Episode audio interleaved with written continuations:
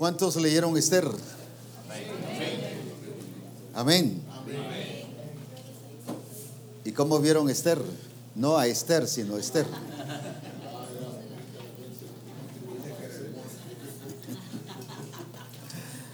Algunos solo se dieron cuenta de que era hermosa Esther.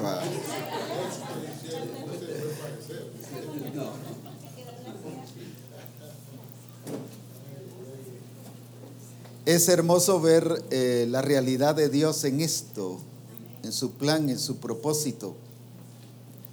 Quiero decirles que cuando el Señor me estuvo hablando de esto, me dijo, y, y, en base a lo que dije ayer, que es a todas las naciones, pero Él dijo que iba a comenzar con Guatemala, porque Él escogió desde hace muchos años, desde el 65, un pacto con Guatemala y un pacto con Misión Cristiana del Calvario. Así que, en base a todo esto, voy a decir esto. El Señor me dijo, cuando leas Esther, ve a Guatemala ahí. Y al principio yo no le agarré la onda, ¿cómo es Guatemala en Susa? Allá.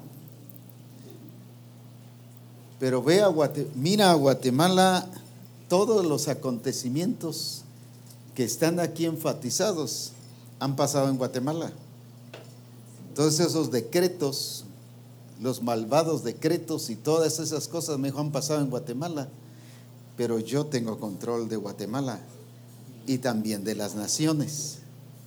Pero como voy a comenzar aquí, me dijo para modelo de cómo voy a trabajar en México, en Estados Unidos, en Perú, en Colombia, en Chile, en Honduras, en Belice, en Alemania, en todos los demás y en todo el mundo, para demostrar que cuando dice que todo principado y todo dominio y todo poder y toda autoridad, cuando habla en Efesios 4, que ese es el poder que le dio a la iglesia para la destrucción de todo eso, que sí sucede, que sí pasa, que sí es realidad que no es solo un, aspecto espiritual, porque la iglesia ha espiritualizado eso.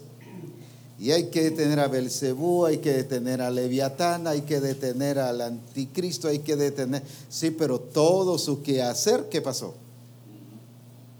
Toda su artimaña, ¿qué pasó? Todo, su, todo ese veneno que ha metido, ¿qué pasó? No se detiene. Entonces, por eso el Señor me decía, mira Guatemala. Y cuando lo empecé a ver así y a leerlo desde esa realidad, vi a un Dios controlando Guatemala. A un Dios señoreando Guatemala. ¿Por qué estoy hablando de Guatemala? No los estoy excluyendo, sino como dije, sobre la base que ya expliqué ayer. ¿Por qué razón? Porque el Señor se determinó desde antes de la fundación del mundo manifestar su gloria.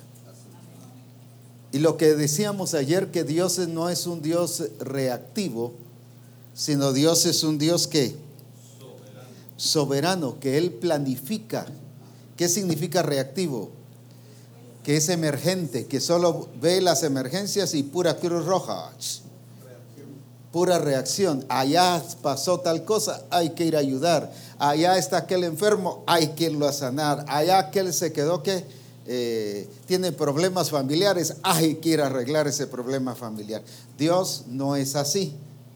Dios no es, eh, ¿qué otra palabra podríamos utilizar?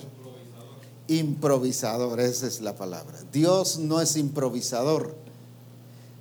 Si algo tiene que quitarse de la mente y los ministros especialmente de Misión Cristiana del Calvario es que Dios no improvisa, Dios no es improvisador. ¿Qué dijimos? Diga, yo me quito de la cabeza que Dios es improvisador. Que no nos pase como Marta. Yo sí sé que todo lo que tú pidas el Señor te la da pero a la hora quiten la piedra. No, no, no, no, no, ya lleve. Entonces, puro cuento. No, no estoy hablando de que solo una confesión de que Dios no es improvisador, sino que es realidad y que a partir de aquí salgamos viendo a ese Dios tal como Él es, que Él no improvisa nada. que todo lo tiene bajo su control, que Él no solo lo tiene bajo su control solo porque está así como, como un supervisor, uh, o como los supervisores llegan a los grupos de comunión, ah, sí hay cinco, sí, ah, faltó doña, solo voy a decir por doña Juanita, ah, pero faltó aquí don Miguel, ah, pero... Y, estaban cantando triste los hermanos. Y ese es el, el resumen que le llevan al pastor van a supervisar solo ciertos aspectos, pero no desarrollo, no crecimiento. Sin embargo, Dios no es un Dios supervisor de esa clase, sino es un Dios que ve porque ya tiene un plan y utiliza esa circunstancia para manifestar su gloria, para hacer cumplir su plan y para solucionar el problema, para arreglar el problema, para arreglar qué cosa? La crisis para demostrar que Él es el Señor que ya tenía su plan. Para poner a orden, pero para declarar que qué? Que Él es Dios. Porque Él ya le ha dicho a Misión Cristiana del Calvario que, que Misión Cristiana del Calvario es la expresión de su naturaleza. Y cuando es expresión de su naturaleza es que estamos revelando lo que Él es, creador. Él es creador. Y al ser creador domina todo y controla todo. Y eso es lo que Guatemala, México, Honduras y todos los demás países necesitan entender. Pero ¿quién se los va a explicar? No el presidente, no el Ministerio Público, no ninguna institución, es la iglesia, porque Dios puso a la iglesia. Ahora vemos a un Dios, como decíamos ayer, que desde antes de la fundación del mundo estableció su plan estableció su propósito, estableció su diseño. Por eso es que yo no tengo ningún derecho de cambiarlo o de cumplirlo a la mitad.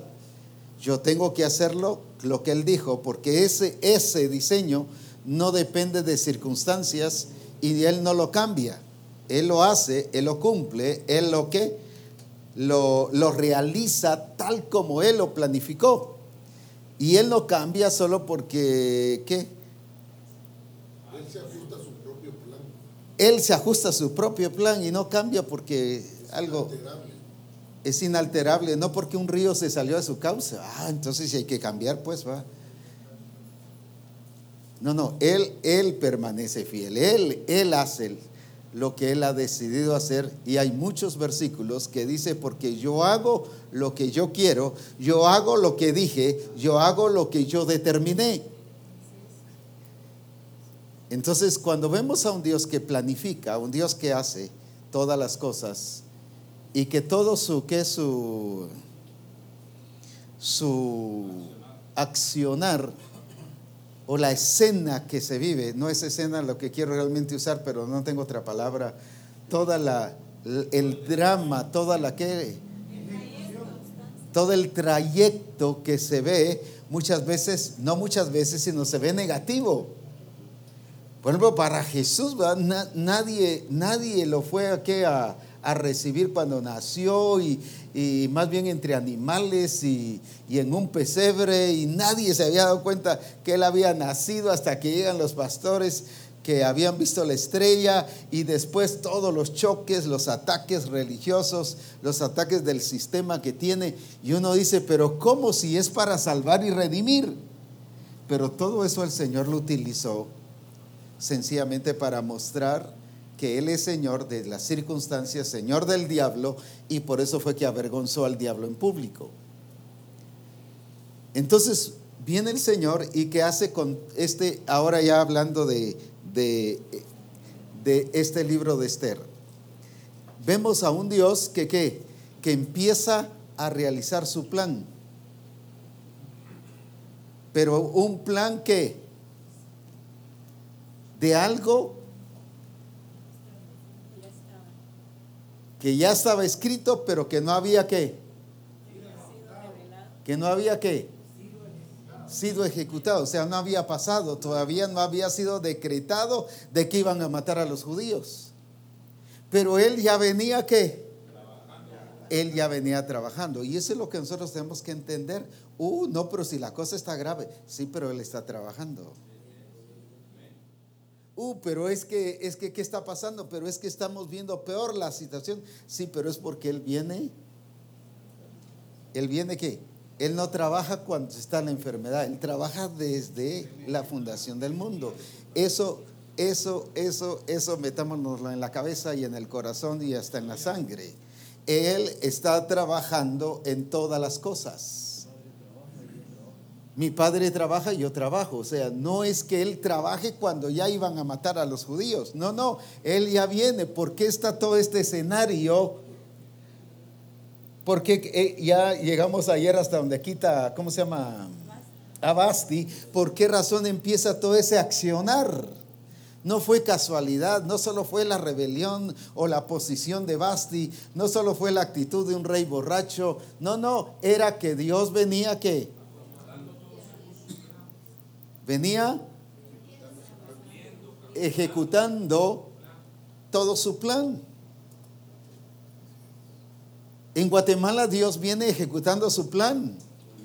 En Estados Unidos Dios viene ejecutando su plan. En México, en Honduras, en Belice y en todos los demás países Dios está ejecutando su plan. Y Misión Cristiana el Calvario debe ver a un Dios moverse en todas las cosas. Pero ¿qué es lo que generalmente vemos? El diablo moviéndose. ¿Qué más? El anticristo moviéndose, la bestia moviéndose. Los jinetes del apocalipsis moviéndose. Los corruptos moviéndose. ¿Qué más?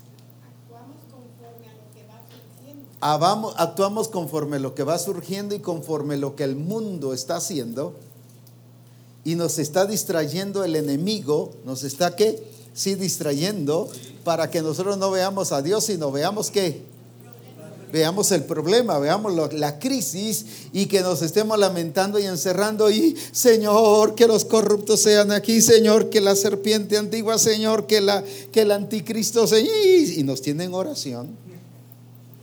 Fíjese que hasta el diablo nos pone en oración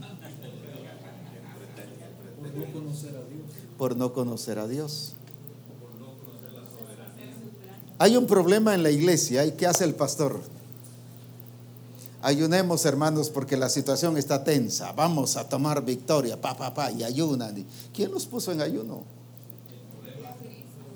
¿Y quién ocasionó el problema?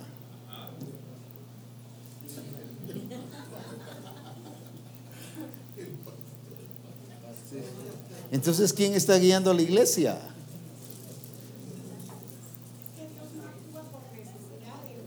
Dios no actúa por necesidad.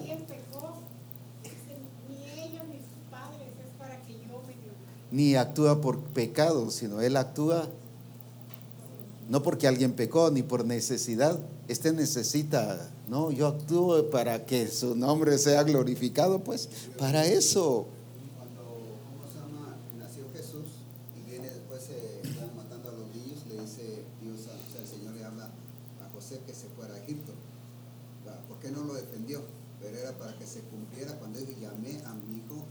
De Egipto llamé a mi hijo, dice. ¿Por qué permitió que se fuera a Egipto? Para cumplir su plan, pues va. Tan chulo Dios va. Cualquiera de nosotros, en el, cierto, en el caso de Jesús, reprendemos al diablo. Sin embargo, el Señor, conociendo al Padre, conociendo el plan, conociendo cómo trabaja, le dice al Señor, tú Dios adorarás y solo a Él servirás. No se puso a reprenderlo, pues, no lo ubicó. ¿Qué hubiéramos hecho nosotros? Diablo, Chuco, te vas en el nombre de Jesús, nombre. Esa es entretención del diablo a la iglesia. Y la iglesia cree que está haciendo qué? Todo lo adecuado y a qué ha sido llamada. No, la iglesia ha sido llamada a ver a Dios y expresar a Dios. Nos hace ineficaces. Nos hace ineficaces. Porque entonces nos convertimos en instrumentos de Él. Ahora, cuando Dios tiene su plan, no cuando, sino Dios tiene su plan, definitivamente. Y Él lo está trabajando y está obrando. Y lo que vemos en, en el libro de Esther es precisamente el desarrollo del plan de Dios. Y como decíamos, no es un plan emergente, sino es un plan que no es, eh, ¿cómo se llama ese grupo de emergencia aquí en Guatemala? Eh, no es con red. Dios dice, ahora que vaya con red a Guatemala, que el volcán, ahora que vaya aquí, no, Dios no es con red. Dios es Señor, pues va. Definitivamente. O sea, no tiene un plan de emergencia, sencillamente está haciendo su plan. Estaban crucificando a Jesús y el padre no estaba llorando por Jesús, pobrecito mi hijo, se lo está llevando el río, ay Dios. No, no, él estaba feliz de que su plan estaba siendo cumplido, pues. En los cielos había gloria, ¿por qué? No porque estuvieran todos ahí malvados o sintiendo que, uy, miren, está crucificando a Jesús, pero bueno, es que ¿para qué se fue a la tierra, hombre? Un ángel por ahí podría decir, pero si yo se lo dije que no se fuera. ¿Cuántas veces resultan así en la iglesia? Pero si yo se lo dije que no lo hiciera. Pedro se lo dijo. Sin embargo, el Señor no, él estaba. No lloren por mí, le dijo el Señor a aquella mujer que lloraba. ¿Por qué? Porque era su plan, era el plan del Señor siendo cumplido. Nosotros tenemos que cambiar actitudes y acciones, por supuesto. La actitud nos lleva a cambiar acciones ya esas acciones de qué? Porque siempre buscamos una razón. Digamos con el ciego, la gente estaba buscando qué? Ese ejemplo que pusieron ahí. ¿Quién pecó para tener defensa de qué? Para justificarse qué cosa su oposición, su qué? Su actitud está y siempre buscamos a alguien o algo que, sea siempre qué cosa. Adán buscó algo, la mujer que me diste, pues. Siempre estaba buscando a quién echarle qué, el muerto, pues, la culpa. Este pecó, sus padres, ¿quién? Y ellos haciéndose bolas con eso. No, dijo, si solo es para que el nombre del Señor sea glorificado. ¿Y cuántas veces nos detiene el enemigo buscando culpables? ¿Buscando qué? justificaciones cuando veamos esas situaciones para que el nombre del Señor sea glorificado. Amén. Ahora, entonces, lo que el Señor quiere es cambios de actitudes, pero a esa realidad de Dios, no a la realidad de los acontecimientos, sino a esa realidad de Dios, de su expresión, que es un Dios que ya trae todo que trazado y lo cumple acertadamente. Ahora, por eso vemos un Dios que antes de que suceda la crisis de que iban a matar a los judíos, Él ya venía que... Entonces, ¿qué está haciendo el Señor con Guatemala y con las naciones? ¿Qué está haciendo el Señor con la iglesia que está pastoreando? Entonces, ¿por qué ve que es el enemigo que le está dirigiendo. No, hombre. Es el tiempo ya de manifestar la gloria. Claro, el enemigo entra cuando cedemos. Por eso dice, ni deis lugar al diablo. Cuando abrimos la puerta. Pero Él es el Señor de todo y Él trae todo su control. Ahora, veamos aquí, me van a ayudar ustedes porque no vamos a poder leer todo el libro aquí, pues, pero sí las partes principales y lo que el Señor les estuvo mostrando a ustedes. Vamos al capítulo 2. Pasadas estas cosas, ¿qué dice? Sosegada ya la ira del rey Azuero se acordó de Basti y de lo que había hecho y de la sentencia contra ella. Y dijeron los criados al rey, sus cortesanos, busquen, ¿qué dice? Para el rey, jóvenes vírgenes de buen parecer, y ponga el rey personas en todas las provincias de su reino que lleven a todas las jóvenes vírgenes de buen parecer a Susa, residencial real, residencia real, a la casa de las mujeres, al cuidado de Gai, eunuco del rey, guarda de las mujeres, y que les den sus atavíos y la doncella que agrade a los ojos del rey reine en lugar de Basti.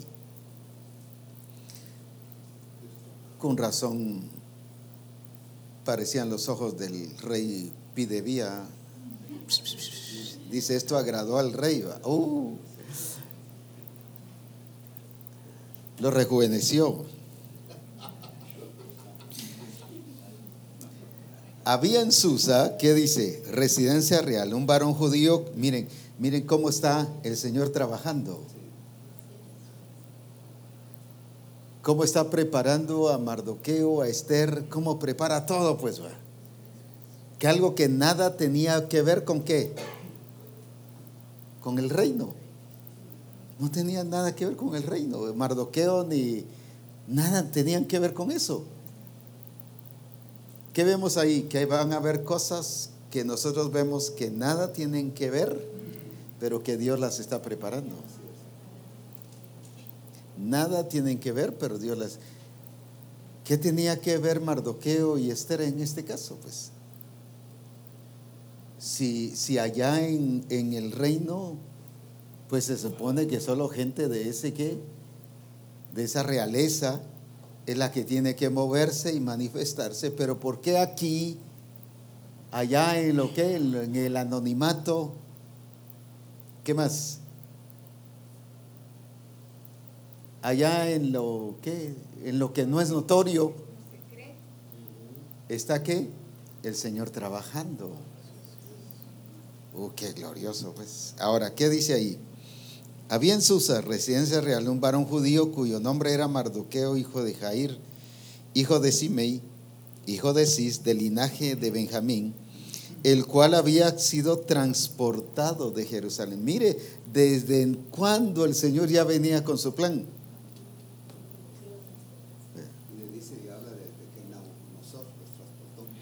Desde que Nabucodonosor los transportó. ¿Cuántos años era que había pasado?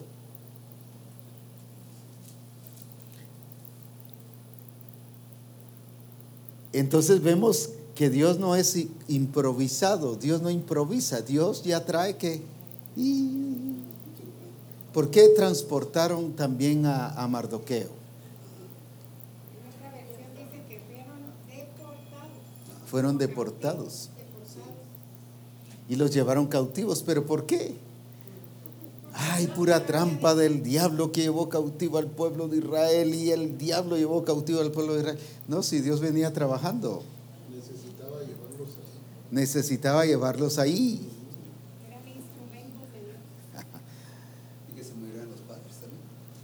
Ahora, ¿qué dice ahí? ¿Cómo era? Y había criado a Adasa, es decir, este rey Esther, hija de su tío, porque era huérfana. Y la joven era de hermosa figura y de buen parecer, y cuando su padre y su madre murieron, Mardoqueo la adoptó como hija suya. ¿Por qué permitió que sus papás se murieran? Si hubiera estado con los papás, no llega al reinado. Entonces, ¿por qué permitió que sus papás se murieran?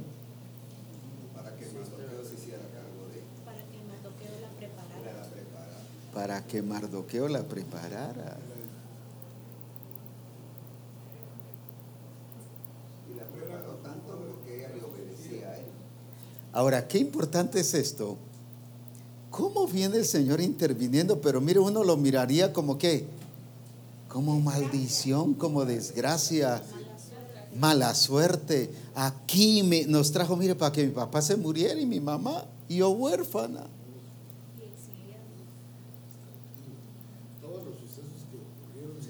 Todos los sucesos que ocurrieron que sonaba a desgracia, a maldición, Dios venía trabajando. Ese es el entendimiento que nosotros tenemos que ver a Dios, moverse no a las circunstancias negativas, sino es ver a Dios moverse en todo.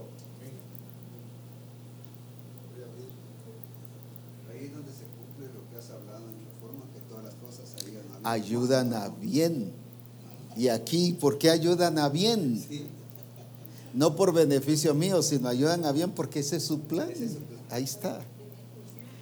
Entonces, si algo debemos comprender es que en Guatemala señorea Él, en México, en Estados Unidos y en todas las naciones señorea Él. Es que se metió tal persona y mire, vino a hacer toda una que lata el país y mire, está haciendo es que Dios tiene control de él. del país. Ya es tiempo que veamos no porque fantasía ni nada, sino por esa realidad de Dios, de su señorío y que Él gobierna todo, que aún en estas cosas que aparecen, voy a decir esa palabra, desgracia, ahí está el Señor señoreando. Aleluya. Ahora, si utilizó una huérfana, ¿por qué no va a utilizar a una que está bien? Pues en el sentido que de completa de sus padres y todo. Y hay gente que piensa que por ser huérfana no la va a utilizar el Señor. No, no, aquí a una huérfana utilizó el Señor, pues va. Por estar deportada. Uh, es que me deportaron y. Es porque se está cumpliendo el plan de Dios. ¿Sí?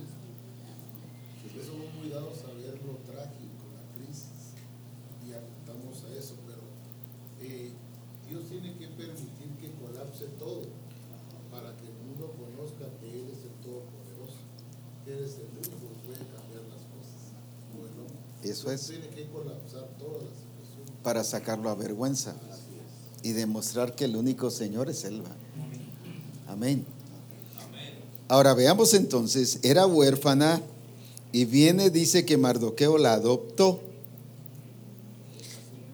La adoptó como hija suya. Ahora miren esto. Sucedió pues que cuando se divulgó el mandamiento y decreto del rey, y habían reunido a muchas doncellas en su residencia real a cargo de Gai. Esther también fue, ¿qué dice? No fue Mardoqueo el que la llevó. Fue llevada. ¿Qué significa? En hebreo, en el original, significa que fue forzada a ir. Ella no quería ir. ¿Por qué? ¿Qué tenía que ver el reino con ella? Si era una que deportada. Ahora, fue por decreto que las mandó a traer. Fue llevada. O sea, no tenía nada que ver con ella. Ella estaba feliz. Solo, discúlpenme, solo lo voy a ilustrar así para, para solo darnos a entender. Feliz haciendo sus tortillas, pues va. Claro, no, no así, pero solo para poner y preparando el pepián y preparando. allá va. Feliz ella cuando, no, paz. Y se la llevan. Pero ¿cómo me están llevando si, si me van a llevar allá? ¿Cómo es eso que me están llevando? Me están secuestrando. Ahora, ¿qué más? Y luego voy a hacer una aplicación aquí. Esther, versículo 10, no declaró cuál era su pueblo ni su parentela, porque Mardoqueo le había mandado que no lo declarase. Ahora, ¿qué sigue diciendo el 11? Y cada día Mardoqueo se paseaba delante del patio de la casa. Ahora miren, ahora Mardoqueo tiene acceso al... Si antes allá afuera estaba. Un deportado también. Pero mire cómo Dios empieza a colocar cada cosa en su lugar.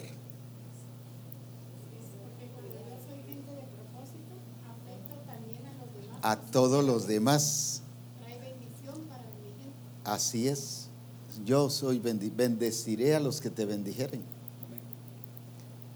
Ahora, y estos seis meses con óleo de mirra y seis meses con perfumes aromáticos y todo lo demás y que la doncella venía hacia el rey y ella pedía todo lo que podía hacer. Todas esas cosas. Luego dice en el 15, y cuando le llegó a Esther, hija de Abijail y tío de Mardoqueo, quien le había tomado por hija, el tiempo de venir al rey, ninguna cosa procuró, sino lo que dijo Egay, el nuco del rey, guarda de las mujeres, y ganaba Esther el favor de todos los que la veían. Fue pues Esther llevada al rey Azuero a su casa real en el mes décimo, que es el mes de Tebet, en el año séptimo de su reinado. Vayan viendo el tiempo. ¿Cuánto había pasado ya? Siete años de estar reinando. ¿Cuánto tiempo había pasado ya del problema? No fueron ocho días, fueron años. Por eso es que Dios no trabaja. Sí, pero no trabaja qué? Alocado. Con el programa humano. Dios trabaja.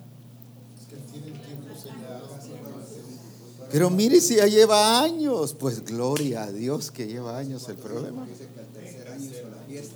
Al tercer año hice la fiesta, o sea, cuatro años después es que empieza esta escena. Y yo me dice, pero cuatro años, ay, qué tremendo eso, no, no puede ser, arreglémoslo. No, pero él tiene su tiempo, él tiene su tiempo. Y el problema es que la iglesia se desespera, se, que se aloca. no ve el plan, el programa de Dios. Por eso es que el programa de Dios es importante en nuestra vida. Queremos que las cosas ya se arreglen, ya, ya, ya, ya, ya. No, no, Dios va trabajando qué? Conforme su plan. Voy a usar una palabra muy chapina, no es que Dios sea cholludo, pues, sino Dios va tampoco lento, no, Dios va trabajando conforme su plan y va haciendo que colocando cada cosa que en su lugar, ¿para qué? Para demostrar la grandeza de su nombre.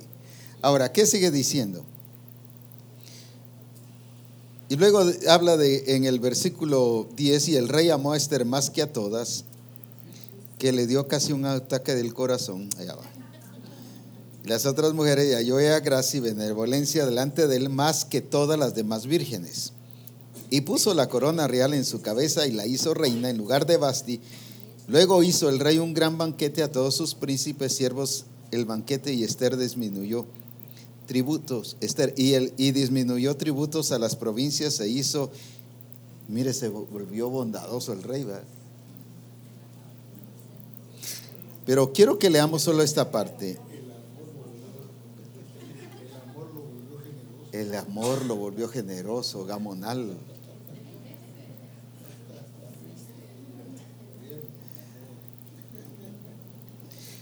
Cuando las vírgenes eran reunidas la segunda vez, Mardoqueo estaba sentado a la puerta del rey y Esther, según la había mandado Mardoqueo, no había declarado su nación ni su pueblo, porque Esther hacía lo que decía Mardoqueo.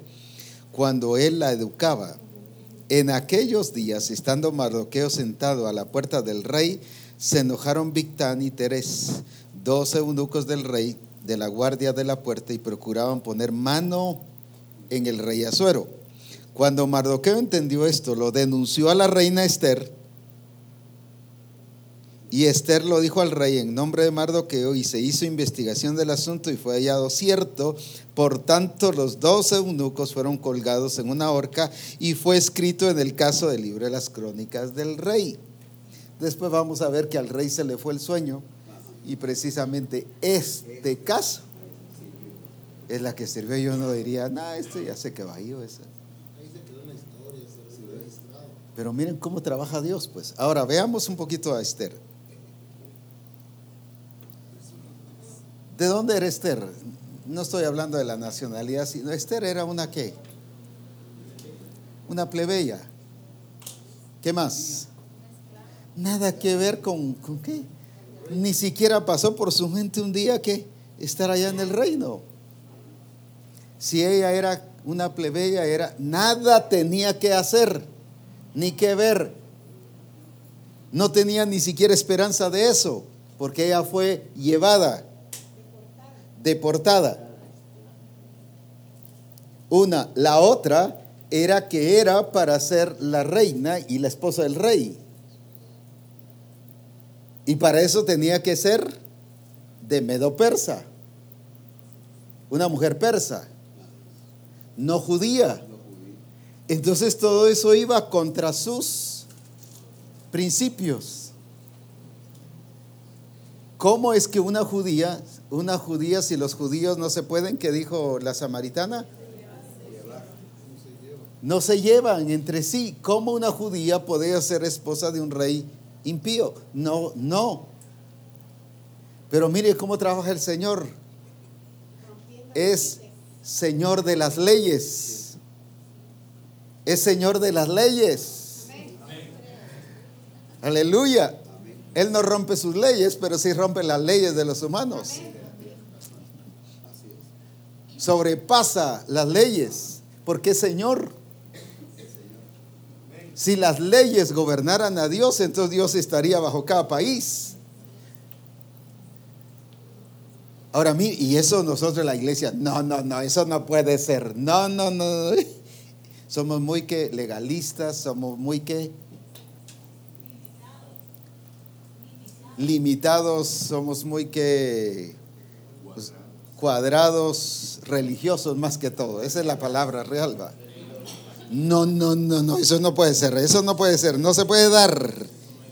Eso no encaja. Y la iglesia hubiera rechazado esto. Si a nosotros nos hubiera tocado que y, Esther hubiera sido parte de nuestra congregación, no, ese es del diablo, esa es apostasía. Esther se fue al mundo. Mire cuánto el Señor nos está hoy liberando, no librando, sino liberando de religiosidades y de qué, de, estructuras. Y que hemos eh, estorbado a Dios en mucha manifestación de Dios, en su señorío. Porque no hemos entendido de que Dios es Señor, así como es Señor del sábado, es Señor de las leyes. Pues y que Él no depende de los acuerdos o de las leyes de un país. Él gobierna aún las leyes. Él las gobierna y Él es Señor de esas leyes. ¿Y qué importa que aquí diga que para allá es la vía? Él determina que para allá es la vía, pues para allá es la vía y Él camina para allá. Él no está sujeto a esas leyes, a las leyes humanas, pero sí sujeto a sus leyes. Él no transgrede lo que Él dijo ni porque no agarra extravíos, no agarra qué? Atajos, no, él sigue lo que él ha determinado hacer. Porque ninguna ley de ningún país somete a Dios bajo su gobierno. Él gobierna todas las cosas. Entonces Dios no tiene que buscar atajos. Aquí no buscó atajo. Aquí lo que hizo fue realmente su plan para colocar la persona adecuada que iba a librar a los judíos y tenía que ser judía. Porque Basti no era judía, por eso la quitó. Ahora, entonces veamos, esto transgredía, llamémosle así, su religión. ¿Por qué razón? Porque ¿cómo casarse con un pagano? ¿Cómo siendo judía iba a entrar a un? A un imperio que la misma ley le decía que no correspondía. ¿Qué nos está demostrando Dios? Que aunque los hombres hayan establecido leyes, Él es superior a las leyes humanas. Aunque hayan prohibido el Evangelio en un país, Dios es Señor de esas leyes y Él gobierna sobre esas leyes. Y decimos, ya se arruinó todo porque ahora ya no quieren que se predique. No, no se ha arruinado nada. Él es Señor de eso. Amén. Él es Señor de esas leyes. Como está pasando en Bolivia, prohibieron ya los cultos y las actividades evangelísticas y todo lo demás. Sin embargo, nosotros estamos entrando con reforma en Bolivia y hay varias casas donde se reúne gente a ver reforma en Bolivia. Y tenemos datos ahí que están. ¿Qué estamos demostrando con eso? Que no es las leyes del país, es Él el Señor, pues va. De todas maneras, la gente está siendo preparada, instruida, capacitada. ¿Por qué? Porque Él es Señor de las leyes. No es que transgreda la ley, Él es fiel a su ley, pero no a la ley de los hombres. Porque no está sujeto a ellos. Ahora, entonces veamos a Esther. ¿Qué es Esther de este lado? Alguien que nadie nunca hubiese podido pensar que iba a ser la reina. ¿Qué han pensado de la iglesia? Hoy misma las instituciones. ¿Será que para sus problemas y sus soluciones buscan a la iglesia? ¿La tienen qué? Ignorada, excluida, sin valor. Claro, parte porque la iglesia, tantos errores, imprudencias que ha cometido, pues da soluciones puramente religiosas cuando debe dar soluciones correctas dentro del plan y el propósito del Señor. No, ya es tiempo que, seamos que veamos a Dios tal como Él es y actuemos como Él es, no como religiosamente creemos que es Él. Ahora, aquí nos, nos desnuda totalmente de la religiosidad, nos desnuda totalmente de qué? De todos los parámetros, de todos los paradigmas, de todas las, ¿qué? las em, estructuras religiosas que hemos puesto y que limitamos a Dios cuando a Dios no se puede limitar, pues Él sobrepasa todas esas limitaciones que nosotros ponemos. Ahora entonces, viéndolo bien, Esther era alguien que no podía ser la reina. Legalmente, ¿qué más? Culturalmente, Culturalmente ¿qué otra cosa? socialmente ni religiosamente no podía ser la reina. Por eso, ¿qué pasó? ¿Qué hizo el Señor? La agarraron y se la llevaron. Secuestrada, pero ¿cómo? ¿Pero por qué la secuestraron? Porque legalmente no podía ser. Por eso no declaró de dónde era. Por eso no declaró de dónde era. No entró en un concurso al principio para ir, ¿cómo se llama ese? ¿Qué? Eliminando. No, fue llevada. Fue llevada. Por eso ese secuestro, ¿qué pasó? Estaba planificado, pues.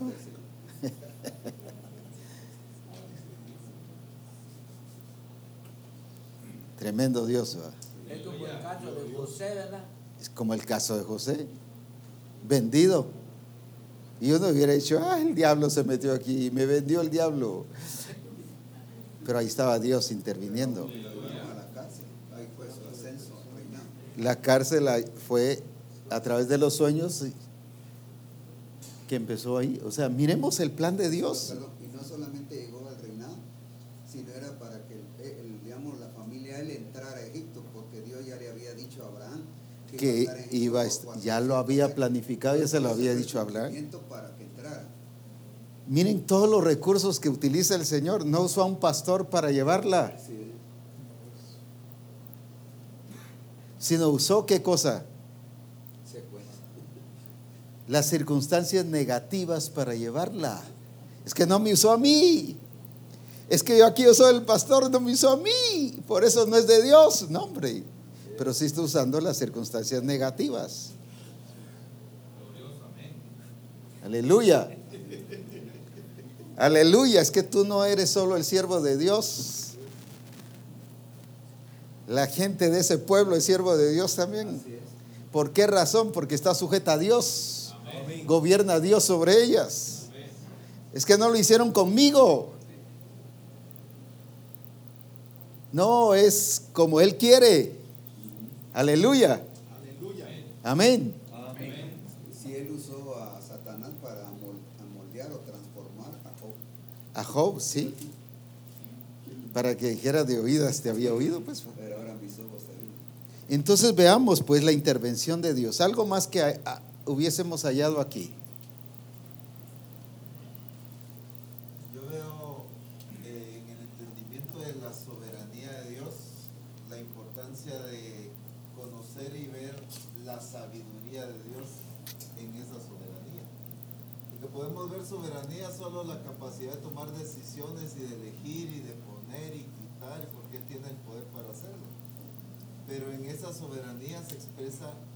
la sabiduría de Dios.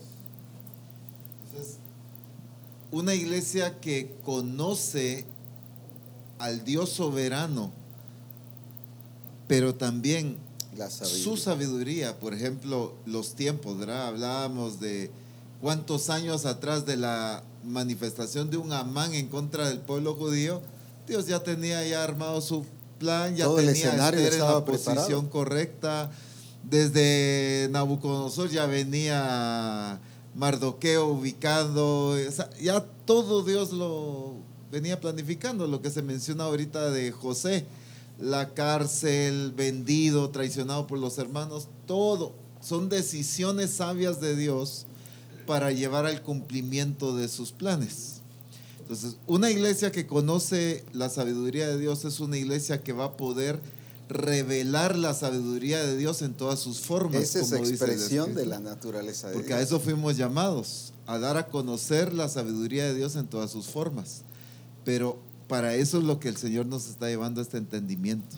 Conocer a Dios, eh, no ver las circunstancias nada más como en el caso de, digamos, de Esther, solo de ver la amenaza, solo de ver un edicto real que ya había salido sellado con el anillo del rey, las leyes contrarias, la amenaza de muerte, los conflictos, que eso es lo que humanamente se ve, lo, visible. Pero la iglesia, o siendo específicos, Misión Cristiana del Calvario, no solo tiene que ver lo visible humanamente, sino la sabiduría de Dios, que quizá en, en sus momentos todavía se nos es invisible, aunque sí es visible, pues, pero todavía no ha sido revelada, pero eso no significa que no esté pasando. Ahorita no entendemos quizá muchas de las cosas que Dios ya viene armando hace años para la solución de Guatemala, pero viene sucediendo. Pues. Así es. Pero ese es la, el entendimiento y la capacidad que tenemos que tener de no solo ver las circunstancias contrarias o conflictos que se están dando, sino a Dios operando y utilizando esto para el cumplimiento de sus planes. Pues, Entonces, para poder dar a conocer esa sabiduría de Dios en todas sus formas. La iglesia se dedica a resolver problemas, pero no a realizar el plan de Dios. Y ahí es donde el enemigo nos tiene entretenidos. a veces nosotros eh, eh, solamente creemos que las cosas buenas dependen de Dios. Sí. Pero según aquí estaba viendo yo en Colosenses que todo fue hecho por Dios, ¿no? Todo, todo. Inclusive el propio diablo fue hecho por Dios y ya llevaba un propósito para qué lo, fue, lo creó Dios, ¿no? Entonces lo que eh, como ah, ministros y el pueblo del Señor debemos de aprender es que en medio de todas las cosas debemos de ver la manifestación de Dios debemos de ver la soberanía de Dios, porque Dios está en medio de todas las cosas. A Él no se le sale nada de las manos. veo la, sobriedad y la prudencia de Marroqueo y cómo él al formar a, a Esther, ella cuida mucho eso también, porque dice en el verso 10 que Esther no declaró cuál era su pueblo ni su parentela, porque Marroqueo le había mandado que no lo declarase. Sin embargo, en el verso 20 vuelve a repetir eso. Esa insistencia me llama la o esa, eh, esa repetición me llama la atención porque dice, y Esther según le había mandado Marroqueo, no había declarado su nación ni su pueblo, porque Esther hacía lo que decía Marroqueo como cuando él la educaba. O sea, esto fue, muy, fue clave porque eh, realmente ella guardó lo que Marroqueo le enseñó. Fue prudente, fue sobria, eh, fue discreta. Hoy la iglesia, eh, ante cualquier circunstancia, habla lo que no debe. Por ejemplo, el mismo presidente. Hoy eh, cualquier cantidad de gente está hablando cosas del presidente de Guatemala por su reacción o sus reacciones ante lo que ha estado pasando últimamente. Entonces la iglesia entra a la misma corriente del mundo, a pensar como el mundo, a hablar como el mundo, a actuar como el mundo, cuando eso no es sabiduría, no es prudencia. ¿verdad? Entonces eh, la iglesia no puede hablar como, como, habla el sistema, no puede actuar ni pensar como el sistema, porque eh, ahí está Dios actuando, como usted nos está enseñando ahora. Dios está actuando aunque parezca que no, ¿verdad?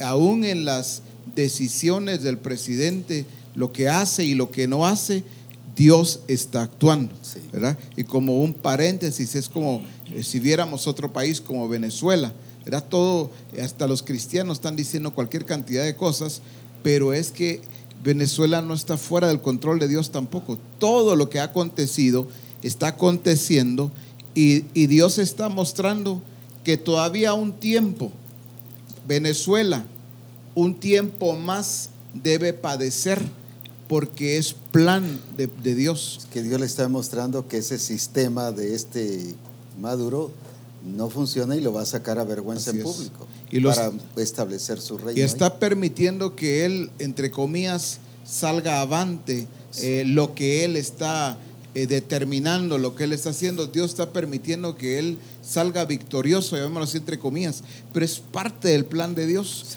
Y entonces la iglesia ante Guatemala y otra, cualquier otra nación como Venezuela, Nicaragua, lo que fuera, la iglesia tiene que ser muy sabia, muy sobria, prudente, sensata, saber qué hablar, qué no hablar, cuándo hablar, porque exactamente eso es lo que vemos, veo aquí también en Esther, ¿verdad? Esa, eh, ese dominio propio, esa prudencia, ¿verdad? Esa, eh, discreción del carácter de Dios. Así es.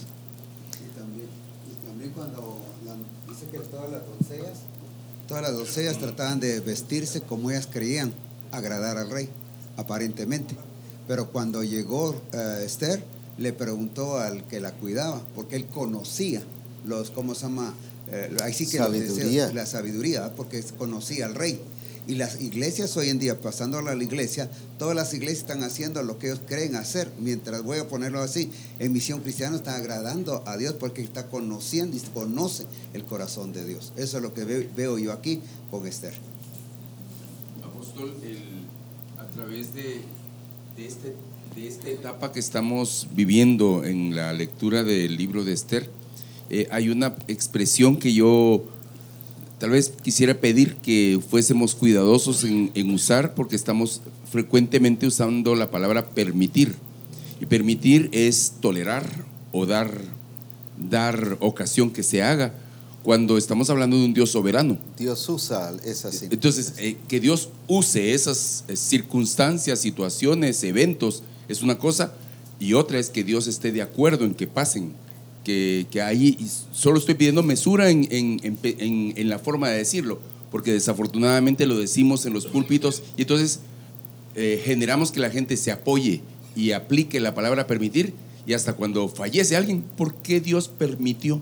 Entonces ponemos a Dios por un mal, eh, eh, en un mal plano. Como cuando lo como que si Él avalara esto y no está avalando. Solo pedía eso para considerar. Ahora veamos esto la situación en que fue puesta Esther. Fue puesta en medio de tanta mujer que, eh, que sí merecía, pero gente que también iba para competir, pues. Y cuando hay gente que está para competir, ¿qué hace? Trata de meter miedo. ¿Qué más? Estorbar. Tú nada que ver, hombre. Tú eres Mish. ¿Tú eres qué? Tú no puedes, tú te ves toda calladita, tú te ves que empieza a menospreciar y atacar. Las descalifica. Ahora, es, esa sobriedad de Esther de mantenerse firme, esa es la actitud que debe tener la iglesia, que se decía no hacer las cosas del mundo, pero hoy se enreda en las cosas del mundo. Por eso es que debemos ser sobrios en nuestras acciones y enseñarle a la iglesia que debe ser sobria. La otra cosa es que no solo les estaban enseñando y depurando su piel y trabajando su piel todo su aspecto físico. También tenían que enseñarle, voy a decir hablando abiertamente, coquetearle al rey, pues. Enseñarle ciertos pasos que sensuales que le provocara al hombre, al, rey taquicardia, pues, ahí, y que ya mero se lo llevaran de, de qué, de emergencia. Porque eso era, era conquistar al rey y todo eso tenía ella que aprender. Y en su pueblo eso no era qué, no era apropiado. tendrían que aprender el protocolo y hasta el paso hacia cómo encontrarse con el rey, porque no iba a llegar así. Fuera. No, no, pasos de acuerdo a lo que debía ser. Que no solo, como dijo alguien, que no solo fuera princesa, sino que aprendiera a caminar como princesa, pues. El problema de la iglesia es eso, que es la esposa del Cordero, pero no ha aprendido a caminar como esposa del Cordero. Es imprudente, es falta de sobriedad. Es que más descuidada. No hemos aprendido a andar como la esposa del, del, rey de reyes y señor de señores, pues que va a ser la esposa. Creemos que solo es por privilegio, por elección o por escogimiento, es por preparación. Y tenemos que demostrar la sobriedad. Porque ella, imagínense esa confusión. Primero, ser llevada a casarse con un impío. Segundo, estar rodeada de mujeres que peleaban porque peleaban, porque esa pelea no era una pelea como de, de, Miss Universo, era para estar con el rey, para ser la reina, o sea, era una pelea de leones, leonas más bien, de tigresas, de tigresas pues, de vampiras ahí que estaban eliminando de pirañas que estaban eliminando y afectando a la otra y haciendo y haciéndole quedar mal para qué? Para que no se presentara adecuadamente. Pero esa sobriedad de ella es la sobriedad que la iglesia tiene que aprender. Esa sobriedad y cuánta sobriedad nos falta. Somos muy imprudentes, somos muy que fácilmente dados a actuar alocadamente y decimos y ponemos y quitamos. No, ella estuvo qué? Segura. La sabiduría y la prudencia para no decir, como se decía hace un ratito, de dónde era. ¿Qué vemos ahí? Sí, pero ¿qué vemos ahí? Generalmente eh, la, la, forma en que, se, en que se describe a las mujeres en algunos casos es que todo lo cuentan.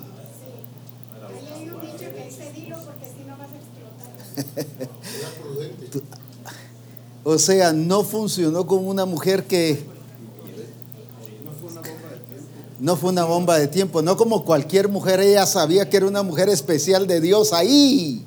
Y si algo debe reconocer la iglesia es que es especial. Por eso en el versículo que iniciamos ayer, eres mi pueblo especial. Pero la iglesia no actúa como especial, la iglesia actúa como todos los demás. Corriente y vulgar en algunos casos. Sí, porque no se ha percatado que es el pueblo especial, por eso no le importa fallar. No le importa cometer errores, no le importa avergonzar al Señor. No le importa deshonrar su nombre, si por eso es que lo ha hecho. Muy ofrecida. Muy ofrecida. Se vende. No, esta iglesia sabía, este, este, Esther sabía que, que no solo era para un cargo especial, sino era una mujer especial. No perdió su identidad. A pesar de su condición y de su posición ahí y de dónde estaba metida. No se involucró, no se contagió, no se influenció por ella, mantuvo su pureza. Es que tenemos que reconocer que hemos sido llamados a una función especial.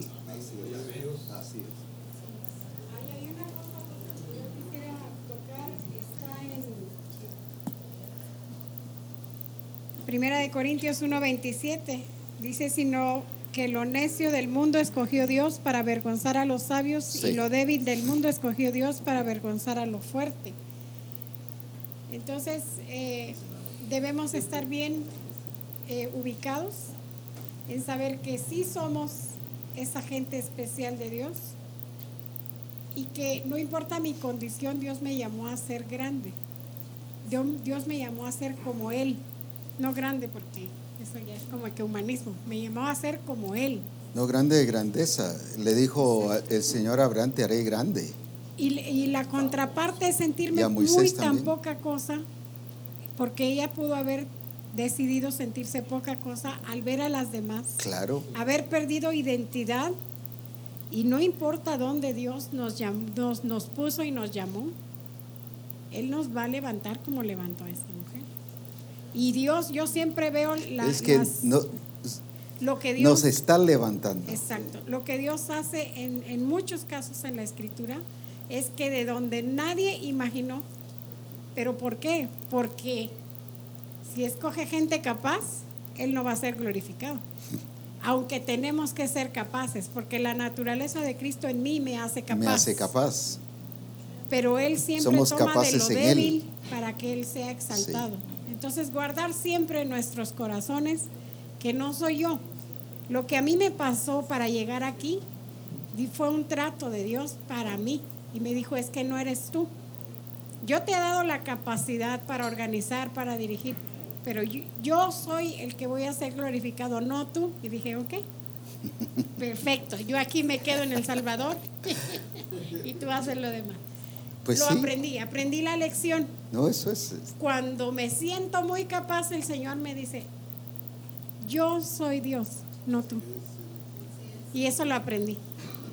Y todo el tiempo es Él, Él es Dios, pues. Entonces, veamos toda esa riqueza que nos está enseñando aquí, esa sobriedad que debemos de tener y que no debemos de perder nuestra identidad. La iglesia no tiene por qué ser igual a las demás, a las demás iglesias. Por eso es que Dios apartó a Misión Cristiana del Calvario, la que la ha puesto, eh, como dijéramos, eh, la escondió precisamente para prepararla para Él, para su gloria, para su que esta iglesia Er, eh, exprese la grandeza de Dios para que no se contamine, pero después ahora la va a exponer ante los demás, así como expuso a Esther.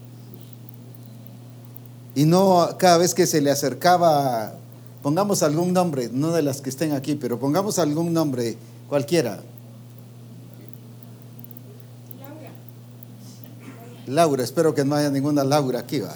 Esther, por ejemplo, se juntaba con Laura. Uy, te reprendo, Satanás. Uy, vete, Satanás. Demonio inmundo, me querés afectar. No, eso no era ahí, pues. Y es así como actúa la iglesia. Pura, ¿qué? Loquera. Pura loquera espiritual, religiosa. Y estamos ahí que esto y que el otro y que la sangre de Jesús te reprendo y que... No, no, puras fantasías, puras que religiosidad. Dios quiere que actuemos con normalidad dentro de su plan, dentro de su propósito. Jesús cuando vio a Satanás y que lo estaba tentando, diablo, chuco, inmundo, ahí vas a ver, te vas a ir al abismo. Y nosotros enviamos al abismo al demonio cada rato, pues te vas al abismo, te vas al abismo, te vas al abismo. Son, son acciones puras que alocadas falta de sobriedad de la iglesia, falta de ver a Dios tal como Él es y de actuar como Él actúa. Ahora vemos entonces a una Esther que no se dejó influenciar, no se dejó que afectar. Así tiene que ser misión cristiana del Calvario. Si los demás actúan como quieran actuar, que ellos actúen como quieran actuar. Pero misión cristiana del Calvario no tiene derecho de actuar mal porque tiene al único Dios verdadero, porque se le ha dado el diseño, se le ha dado el propósito de Dios. Por eso no tenemos derecho a actuar mal. Tenemos que actuar de acuerdo a los principios de Dios, para su gloria y para su honra. No entró en competencia, las que estaban en competencia eran las demás. Y el problema es cuando nosotros como iglesia nos sentimos en competencia a las demás. Dios no nos ha puesto a competir, Dios nos ha puesto, dice que somos su especial tesoro. Porque estamos viendo, la, estamos viendo a los demás, no a Dios. Agota, lo mata a uno, pues. Por eso es que nos da el derecho de, de que en la iglesia podamos pastorear como queremos arreglar los problemas como queremos. No, ya no es tiempo de arreglar los problemas como queremos. Ya es tiempo de no tratar a las personas como queremos. Ya es tiempo de que no nos comportemos como un pastor como queremos, sino de acuerdo con sobriedad, con qué? Con la pureza, con la santidad de Dios, con el control de Dios. ¿Por qué? Porque estamos dentro de su plan y su plan es glorioso. Su plan es que grandioso, su plan es, es que es perfecto, es único y por eso es que pide que los ministros actuemos y toda la iglesia actuemos que en esa perfección. ¿Para qué? Porque su pueblo y, y lo que él trae es delicado y es glorioso, es grandioso. Y lo que él quiere es que nosotros sigamos siendo parte de ese su plan.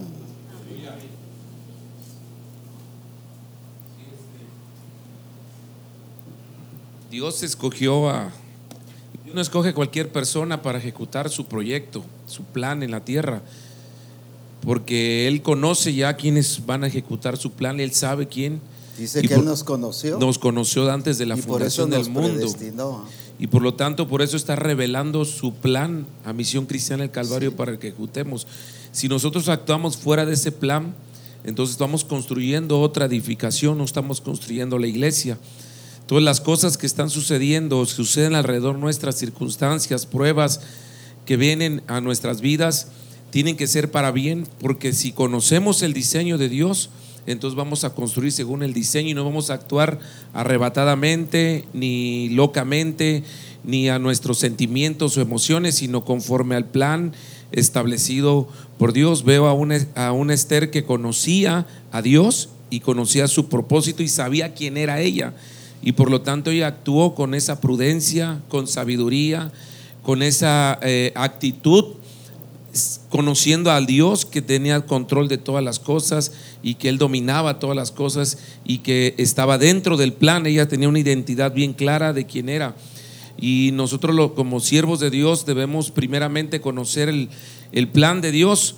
Eh, en Efesios habla de que los, los ministros, ministerios, Estamos para perfeccionar a la iglesia, para que la iglesia, los santos ejecuten la obra del ministerio, pero si no, la iglesia, los, nosotros los ministros, los pastores, los ministerios, no conocemos el diseño, no podemos perfeccionar, no podemos ubicar, no podemos dirigir, no podemos hacer la obra del ministerio, no podemos que se haga, que se ejecute la, las cosas. Por eso cuando vienen circunstancias, pruebas, o, situaciones adversas a nuestra vida, actuamos locamente, actuamos sin diseño, actuamos según nuestra humanidad, nuestra capacidad humana y de hacemos un lado el diseño de Dios. es importante que nos conozcamos bien el plan y alabado sea el nombre del Señor porque Dios a través de, este, de estas reuniones, a través de su vida, a través de, eh, de todo lo que Dios está haciendo en Misión Cristiana del Calvario, está revelando el plan, el diseño para que ejecutemos tal y como Él lo, está, lo ha estado estableciendo. Es que estamos buscando soluciones cuando lo que hemos de buscar es el cumplimiento del diseño, que incluye soluciones, pues, pero es el cumplimiento del diseño y del propósito de Dios. Muy bien, pasemos a la siguiente fase todo esto es una riqueza. El versículo 19, eh, vamos a ver, no es el, el 21, hablando de Victam y Teres. No sé quién se quiere cambiar nombre. Victam. Victam y Teres dice que ellos planearon, ya Esther estaba en el reino pero planearon qué cosa? Matar al rey. Ahora podemos entender por qué Dios no sacó al rey, sino sacó a Basti.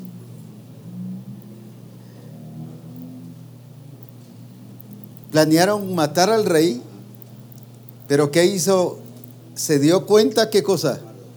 Ah, hasta eso estaba Dios obrando. Que Mardoqueo oyera eso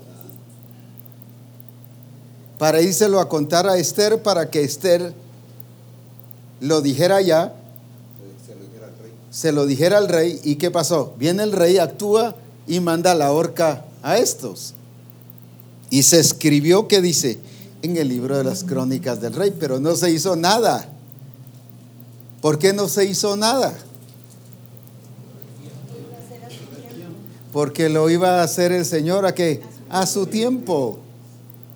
Ah, es que ni siquiera me honraron, ni siquiera me dijeron, ni siquiera oraron por mí, ni siquiera me felicitaron, ni siquiera me aplaudieron.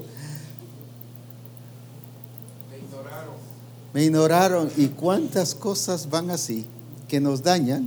Cuando aquí vemos que lo ignoraron, pues ah, sí, lo escribieron, pero ahí se quedaron.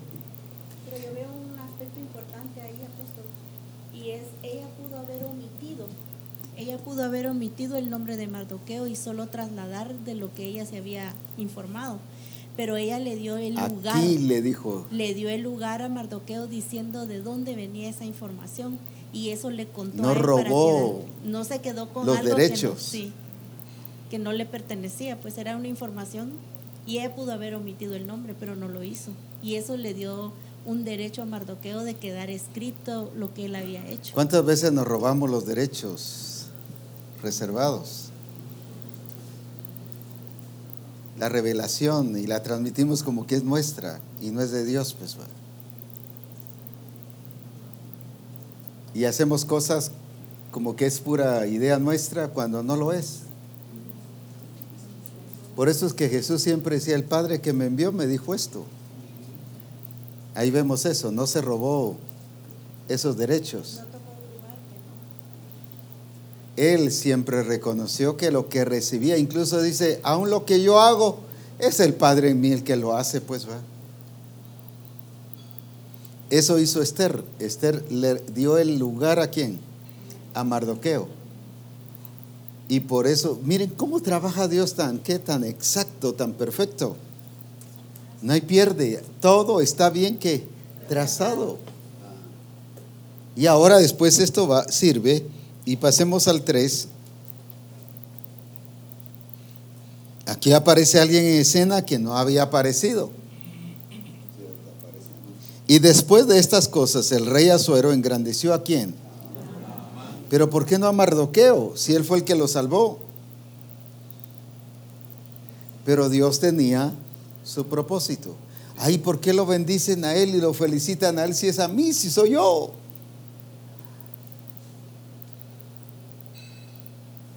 Mire cómo Dios tiene trazado. Permite que otras personas nos tomen la delantera, pero es para realizar su plan. Pero es para realizar su plan. Ahora viene, ¿por qué el rey engrandeció a Amán? Y lo puso, dice, ¿por qué? En la silla sobre los príncipes, lo honró y todo mundo se arrodillaba y se inclinaba ante Amán, porque así lo había mandado el rey.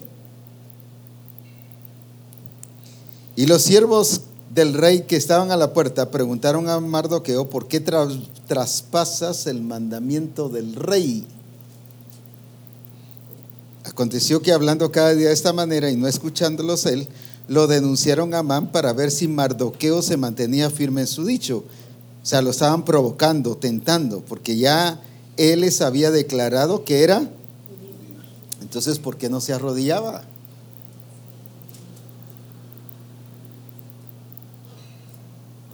¿Por qué no se arrodillaba? Sí, pero ¿por qué era judío? ¿Qué significa eso de que era judío? Porque tenía su Dios. Y los judíos saben que solo al Dios hay que adorar.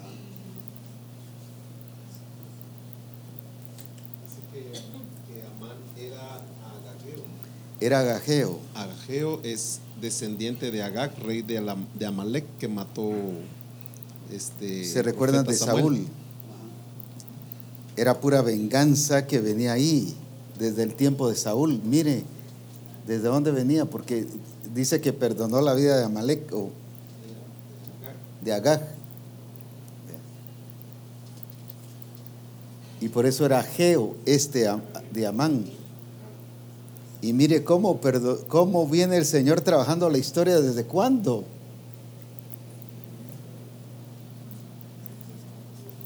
Pura venganza de Amán.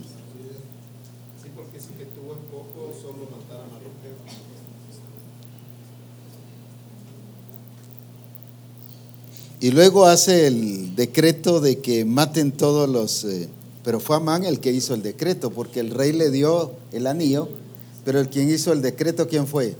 Amán, sellado con el rey, con el anillo del rey. Ahora miren de dónde venía la ira, de dónde venía el enojo. No era de ahí, venía de qué?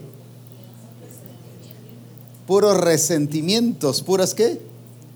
Desde el tiempo de Saúl, aún antes, ahí va. Pura venganzas. Menospreció al pueblo de Israel. Menospreció al pueblo de Israel. Ahora, ¿cómo arma todo su paquete? Y ahí, pero mire cómo Dios, es que Dios no solo resuelve problemas, Dios sana a la nación. Aquí lo que nos demuestra es que Dios sanó a la nación de este que traía su venganza. Es que ese es el propósito de la iglesia, no solo es resolver problemas, es sanar la nación. Por eso dice la escritura, y sanaré la tierra. No es solo convertir de pecadores a salvos, sino es sanar la tierra, quitar resentimientos, amarguras. Y cuánto hoy, mire, todo el sistema de hoy es hacer que todos nos peleemos, indígenas con ladinos y qué más, morenos con, con qué, con blancos, de ojos azules con los de ojos negros, y que todos nos estemos peleando. Aquí en Guatemala una tirria que han provocado el mismo sistema y el mismo izquierdismo provocar que haya choque para que siempre entre nosotros nos matemos, pues.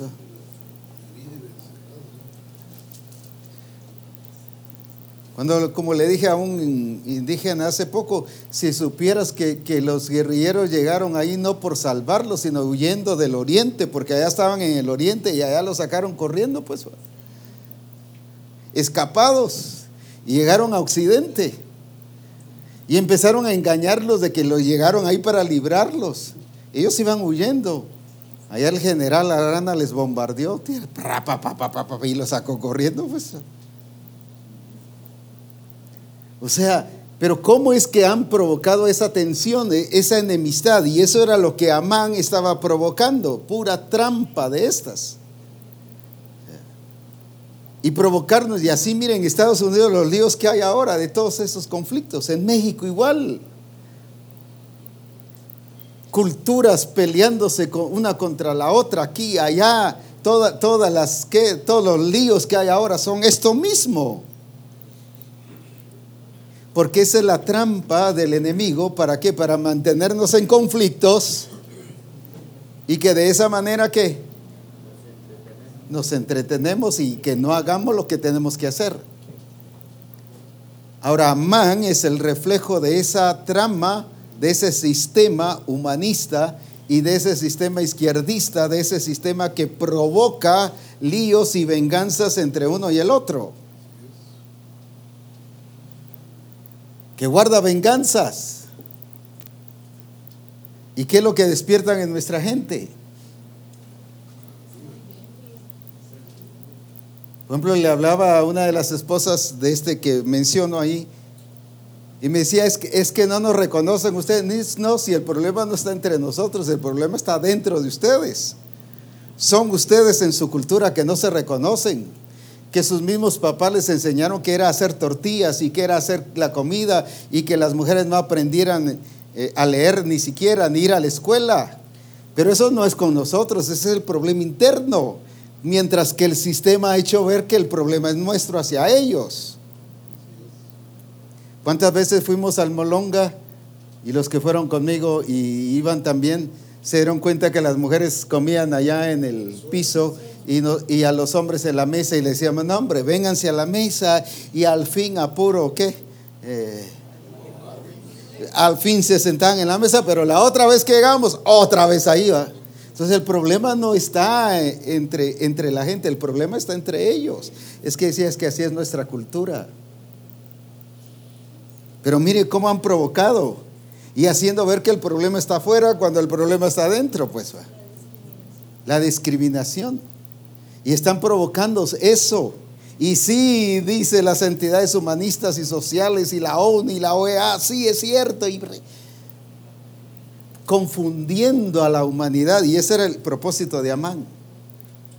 Por eso miren el trabajo de la iglesia, lo que toca que hacer. Por eso es que ya es tiempo que nos veamos como una iglesia especial para un trabajo especial, para el propósito especial de Dios en la tierra. Aleluya. Amén. O sea, es tantísimo que tenemos que corregir. Pero lo tenemos que ver a la luz de la palabra, no a la luz de la gente no a la luz de Amán, sino a la luz del plan y del diseño del Señor, porque Él quiere corregirnos en las naciones y hacernos ver, por ejemplo, que todos los guatemaltecos sean morenos, sean qué, eh, indígenas, sean los de Livingston, ¿cómo se llaman? Los garífonas, ¿qué más? Si hay chinos que han nacido aquí, que todos somos uno. Todos somos uno, todos somos Guatemala, todos son México, todos son Estados Unidos donde han nacido que todos nos veamos así. Sin embargo, el sistema nos lleva a pelear y mantiene a la iglesia así peleando. Pero ¿quién va a corregir eso? Es la iglesia.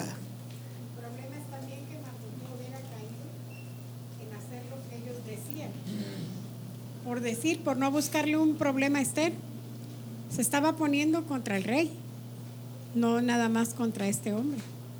Entonces, como, como siervos de Dios, no, debemos ceder. La, la, la fe de este hombre, lo que él conocía, le hizo permanecer, no fue endeble su fe ante ninguna circunstancia. Y no era una rebelión, aunque se miraba rebelión. Exacto, entonces no podemos estar eh, pactando con el mundo por las circunstancias, ¿verdad? Negociando con ellos, ni por las circunstancias que se den. Yo hablé con Mari y le dije, va a haber reunión del cuerpo ministerial porque por lo del volcán. Ah, claro, me dijo, pero ella así fresca como la lechuga. Ah, claro que va a haber. Porque pensé, yo pensé que las circunstancias nos iban a mover. Y, y parte de lo que ella me dijo así, ah, claro, me dijo, fue lo que dije, ah, claro, pues entonces me voy. O sea, eso me inyectó a mí el hecho de no detenerme. Yo dije, así ella dice, ah, claro, yo digo, ah, clarísimo que sí, me voy. Entonces, eh, no ceder ante las circunstancias, sino que no doblemos. Es que representa el insigumen, por eso. No doblar, no, no es Que esos puntos son los que la iglesia tenemos que aprender, pero nosotros como ministros tenemos que aprender a no doblegarnos ante las circunstancias, a no arrodillarnos ante las circunstancias.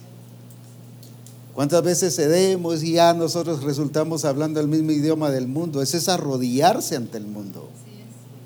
Hacer como los demás que no hacen. No, nosotros estamos comprometidos con Dios y estamos comprometidos con su plan, con su propósito y por lo tanto tenemos que hacerlo. Pero no arrodillarnos ante nada. Claro, si le dan un su cuentazo en la cabeza y pierde el sentido y resulta de rodillas ahí, pues no es usted el que quiere, pues va. Esa es otra cosa. No, pues sí. Pero no es arrodillarse, puro Sadrach, Mesach y Abednego, tenemos que actuar. Ellos, no, no, nosotros no vamos a adorar tu estatua, nosotros vamos a adorar al único. Y no lo hicieron, pues se van al horno de fuego. Pues no importa, si nos salva, bueno, y si no nos salva, también. Porque Él es soberano. Si se hubieran, hubieran accedido, era arrodillarse ante eso. Y la iglesia se ha arrodillado ante el mundo. Estoy hablando de la iglesia en general. Por eso es que actúa empresarialmente, por eso es que actúa con actitudes humanas, resuelve los problemas matrimoniales con acciones humanas, actúa sentimentalmente y emocionalmente el pastor para arreglar sus problemas. Eso es arrodillarse ante el mundo.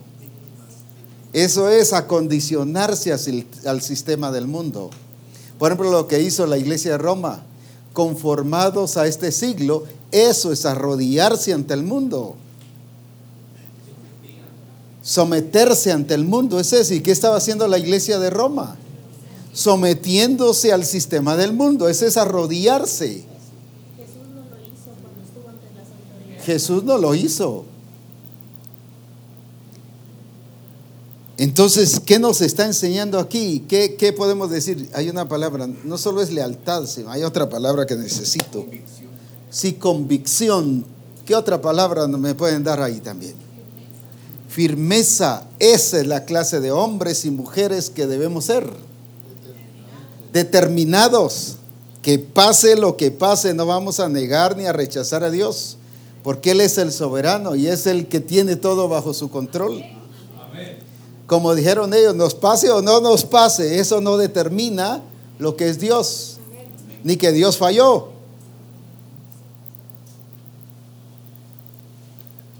No tenemos ni siquiera ni por qué hablar, negociar, ni por qué ponernos de acuerdo, si ya estamos, si eso somos, pura identidad.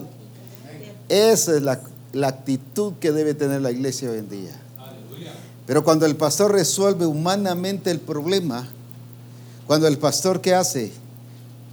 O la sierva del Señor trata una situación de acuerdo a lo humano, pura terapia, ya se arrodilló ante el mundo. Claro.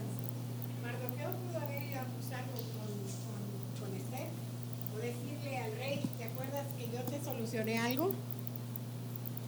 Pero él, él era su fe de él, era no me voy a inclinar.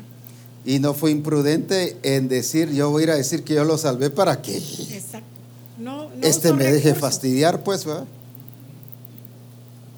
¿Cuánta lección podemos aprender ahí ahorita? Unas dos, tres lecciones más en, esta, en este accionar. La iglesia se ha encontrado muchas veces con diferentes crisis y el asunto que nos muestra aquí la escritura y el Señor es que todo lo queremos resolver nosotros humanamente siempre nos queremos defender, pero Jesús nunca se defendió. Él respondía lo que tenía que responder ante Pilato, ¿verdad?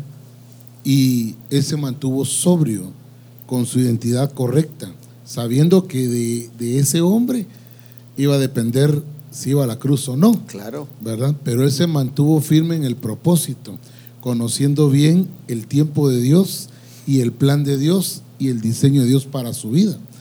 Entonces no lo movió nada, por eso no se defendió.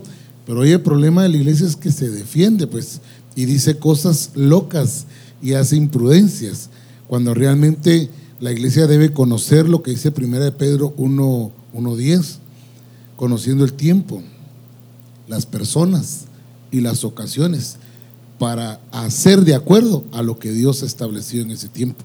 Pero debido a que no se conoce el tiempo, ni las personas, ni las ocasiones se cometen imprudencias. Una iglesia que debe estar bien parada, bien firme, determinada. Eso es lo que Dios está haciendo con Misión Cristiana en Calvario. Ahora, ¿dónde principia este accionar de la iglesia y nosotros como ministros? De nosotros depende. Y disculpen el término que voy a usar, pero si somos aguados y flojos, la iglesia va a ser aguada y floja. Pero si somos firmes, la iglesia va a ser firme. Pues, y la firmeza nos da seguridad. Ahí vemos, ¿va a haber reunión del cuerpo ministerial? Sí, ah, entonces sí voy. Pues, o sea, dio seguridad para hacer.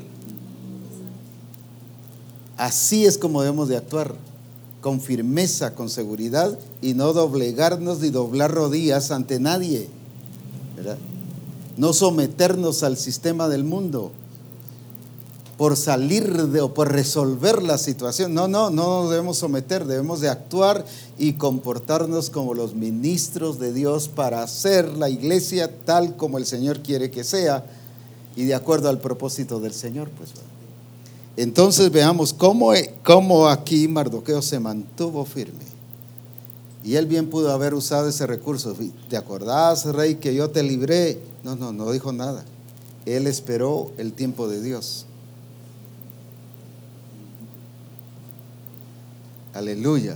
Y así hay mucho más tesoros, pero no podemos detenernos por tanta riqueza que hay aquí, sino vamos a seguir viendo en la siguiente conferencia ya sobre cómo es que el sistema se vence, cómo es que se derriba a los amanes.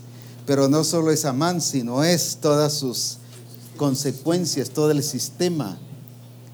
Porque había un acuerdo y se mató a Adán, pero el acuerdo seguía y había que destruir el acuerdo. Todo eso vamos a ver de que la soberanía de Dios a qué nos ha mandado como iglesia. Creemos que por matar al perro se mató la rabia, como dice el dicho. No, no, la rabia sigue. Por eso es que resultan perros rabiosos, aunque se ha matado el perro. Entonces, esa, esa, y nos dejamos llevar por dichos, matando al perro se mata la rabia. No. Si no, ya al haber matado al perro que tenía rabia, se hubiera terminado la rabia. Eso continúa, pues. Entonces, ahí es donde creemos que por una victoria ya la iglesia es vencedora. No, no. A eso es lo que vamos a ver, cómo hacerlo en el orden y en el tiempo de Dios. Amén. Muy bien, paremos aquí por ahora.